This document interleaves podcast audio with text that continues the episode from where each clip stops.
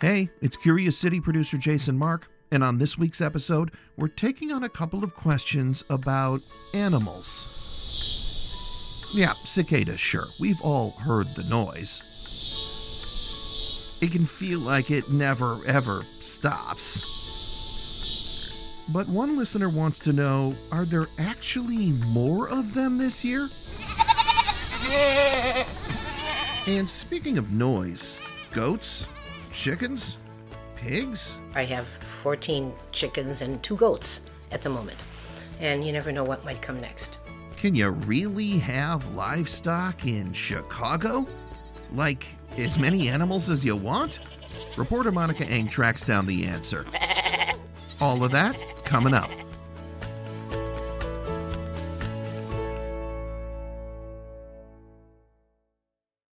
Do you need a break from the news? Well, my friend, Nerdette Podcast is here for you. Our show is all about delight. We laugh about what's happening in pop culture and feature thoughtful interviews with fascinating people. We even have a monthly book club that you can participate in. I could just go on and on about it. I loved this book. It was an experience, I'll tell you that.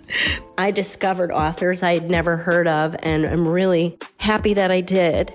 Come hang out with us. Listen to Nerdette wherever you get your podcasts. The noise is ear splitting. It starts early in the morning, it goes until late at night, and it has gone on for months.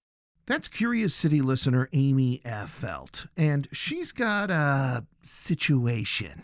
It's just this constant sound that's just this backdrop, and it never changes. The pitch is the same, the sound is the same.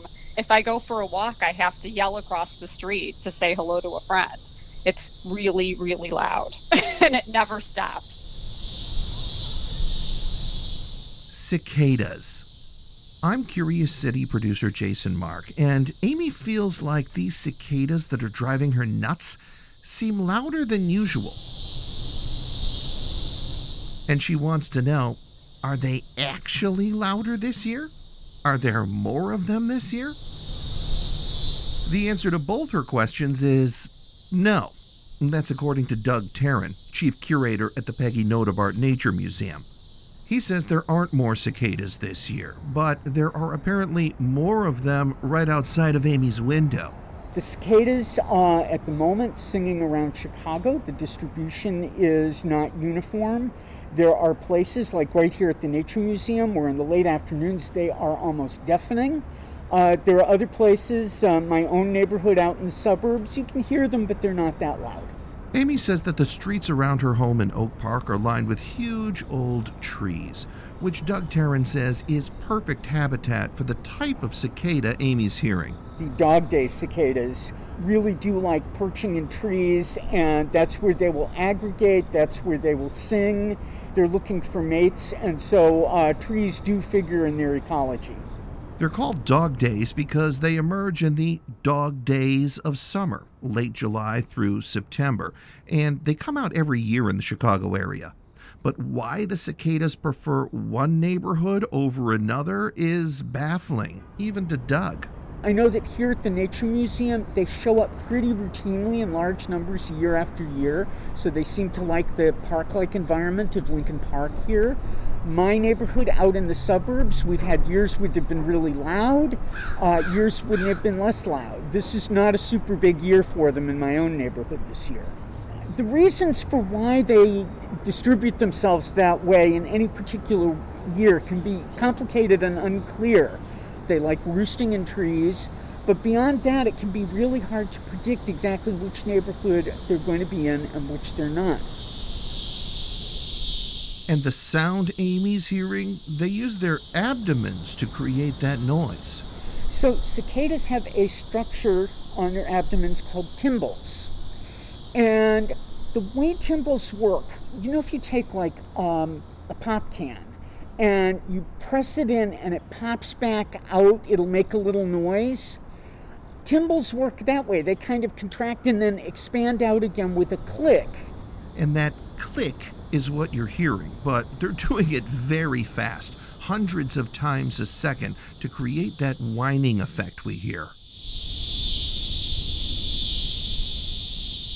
Sitting with Doug behind the Notebaert Nature Center with all the buzzing and the chirping around us, I asked him what was it about these noisy little insects he loves so much. There are more different kinds of cicadas around than most people are aware of. But there are big ones, there are little ones. The amount of uh, diversity in terms of what cicadas look like, what they sound like, where you find them, is, is really quite large. And of course, he has a favorite. There's a, a, really beautiful little brown cicada. It's about half the size of the ones that we see at this time of year that you can find on prairies. And it's, it's always very special to go someplace and, oh, there's a cicada that you don't see every day. To Doug Taron, the cicada song is music to his ears. To Amy Effel, mm, not so much. But Amy only has to put up with them a bit longer. They do tend to do it more in warmer weather and they will taper off as the weather gets cooler. In the meantime, she's learned to live with it, sort of. really, it's just white noise to me at this point, but it's always there.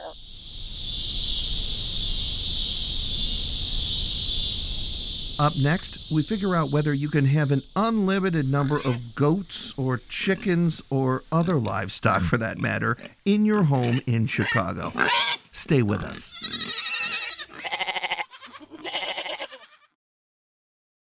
Do you need a break from the news? Well, my friend, Nerdette Podcast is here for you. Our show is all about delight. We laugh about what's happening in pop culture and feature thoughtful interviews with fascinating people. We even have a monthly book club that you can participate in. I could just go on and on about it. I loved this book. It was an experience, I'll tell you that. I discovered authors I had never heard of, and I'm really happy that I did. Come hang out with us. Listen to Nerdette wherever you get your podcasts. When you're sitting in your backyard in the summer, you expect to hear the buzzing of cicadas. But what about the clucking of chickens? Or the bleating of goats? In Chicago? Well, you might if you live near Jeannie Cuff and her neighbor Sandy on the city's northwest side. Oh, hello, I'm Sandy Lavarini. I live in the Portage Park neighborhood. Uh, and what I have in my backyard is a, a, typical Chicago backyard where I have 14 chickens and two goats at the moment. And you never know what might come next. Our beloved former reporter Monica Eng picks it up from here. Sandy's got long gray hair and a warm smile. She takes us into her backyard. Hi, girls. It's so muddy. Here we meet cats, chickens, and goats. They roam around a series of pens, barns, and walkways, and generally don't make too much trouble. But there was that one night last summer when one of them made quite a racket. I'll let the two neighbors explain. Jeannie starts. In July, one of the goats gave birth at three in the morning. And you thought someone was being killed outside. Because it was horrible screaming noise. Yes. and I did just stand by and watch, and it was astonishing and it was amazing but also a little baffling to her neighbor Jeannie. When we got back to Jeannie's house, she explained she'd never imagined she'd be woken by a screaming goat in Chicago. And this wasn't her first surprising livestock encounter in the city.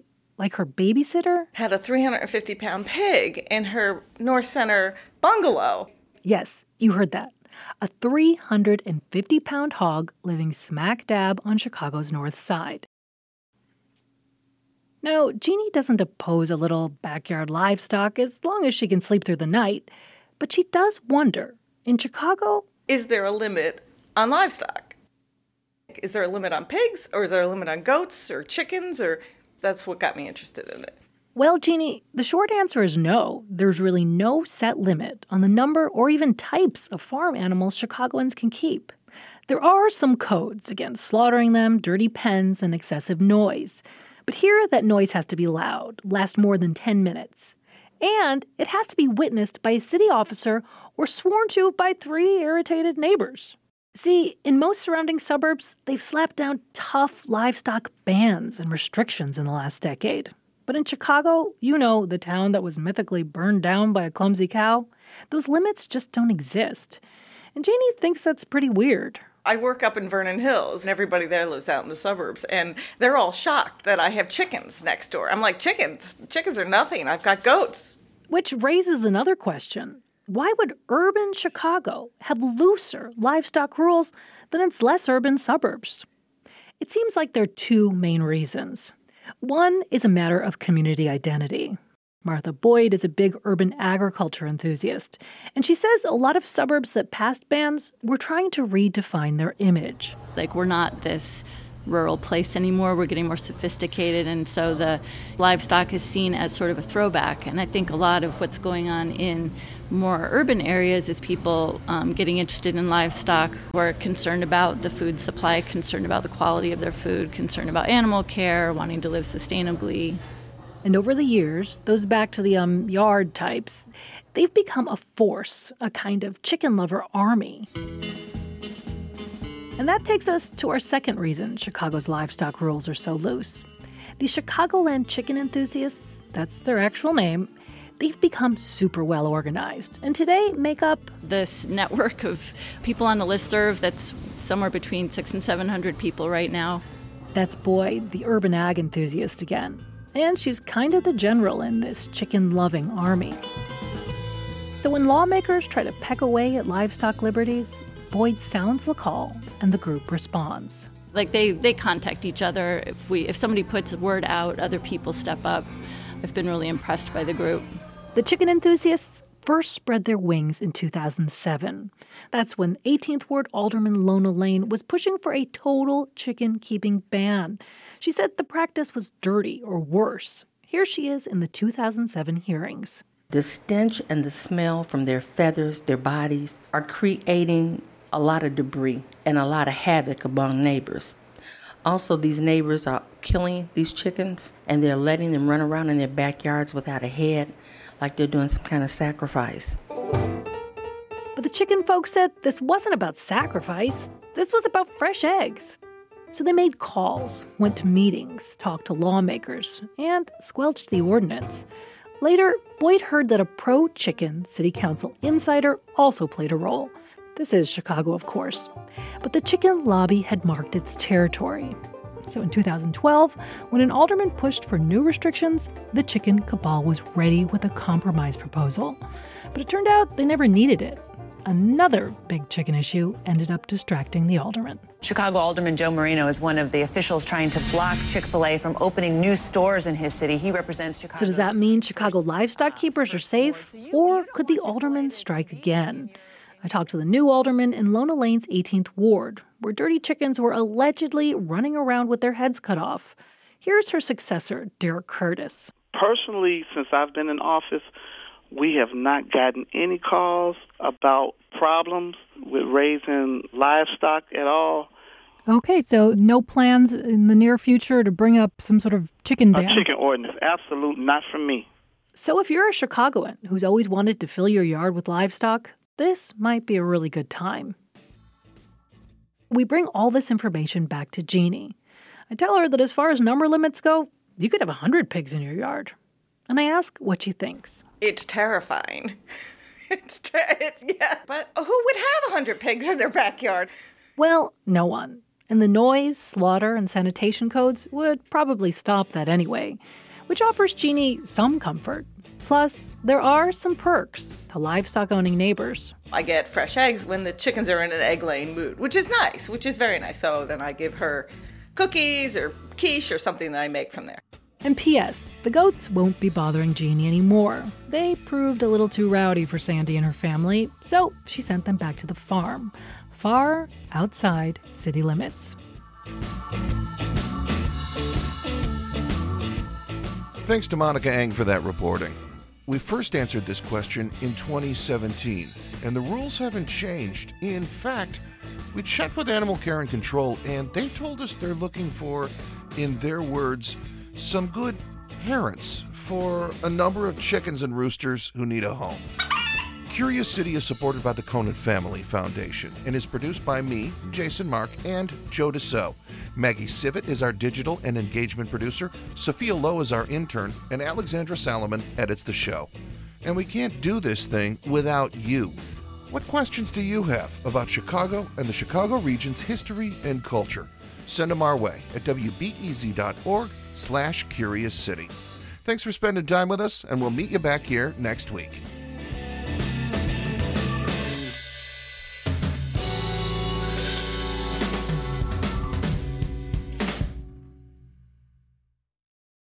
At a time when information continues to come at us faster and faster, sometimes you need to hit pause and rewind. NPR's Throughline takes you back in time to the source of the news stories filling your feed. Find NPR's Throughline wherever you get your podcasts. Before we start the show, we here at Curious City want to let you in on a little known fact about WBEZ. 89% of all our funding comes from community support, including contributions from curious listeners like you. If this program has changed how you see Chicago, please consider supporting this program at wbez.org/curious. Thank you.